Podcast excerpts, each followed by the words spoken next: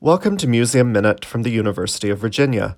I'm Matthew McClendon, the J. Sanford Miller Family Director of the Fralin Museum of Art.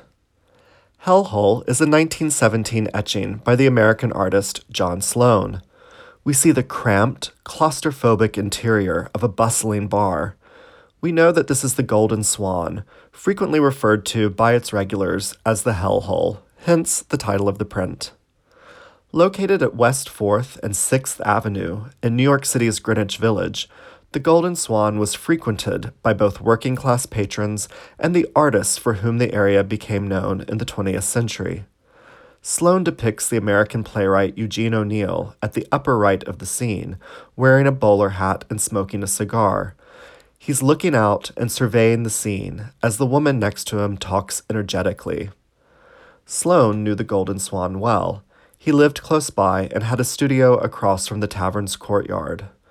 A member of the Ashcan School, he was interested in depicting the unvarnished realities of city life. The Hellhole was the perfect venue for inspiration. Tables are packed closely together and filled with happy revelers, elbow to elbow with the world weary at the end of a long day. A grumpy looking waiter glares judgmentally at one table as he walks to deliver drinks to another. Is this Thomas Wallace, the former prize fighter turned saloon owner?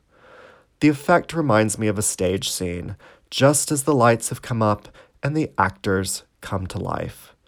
Find out more at uvafralinartmuseum.virginia.edu or simply search for the Fralin Museum of Art.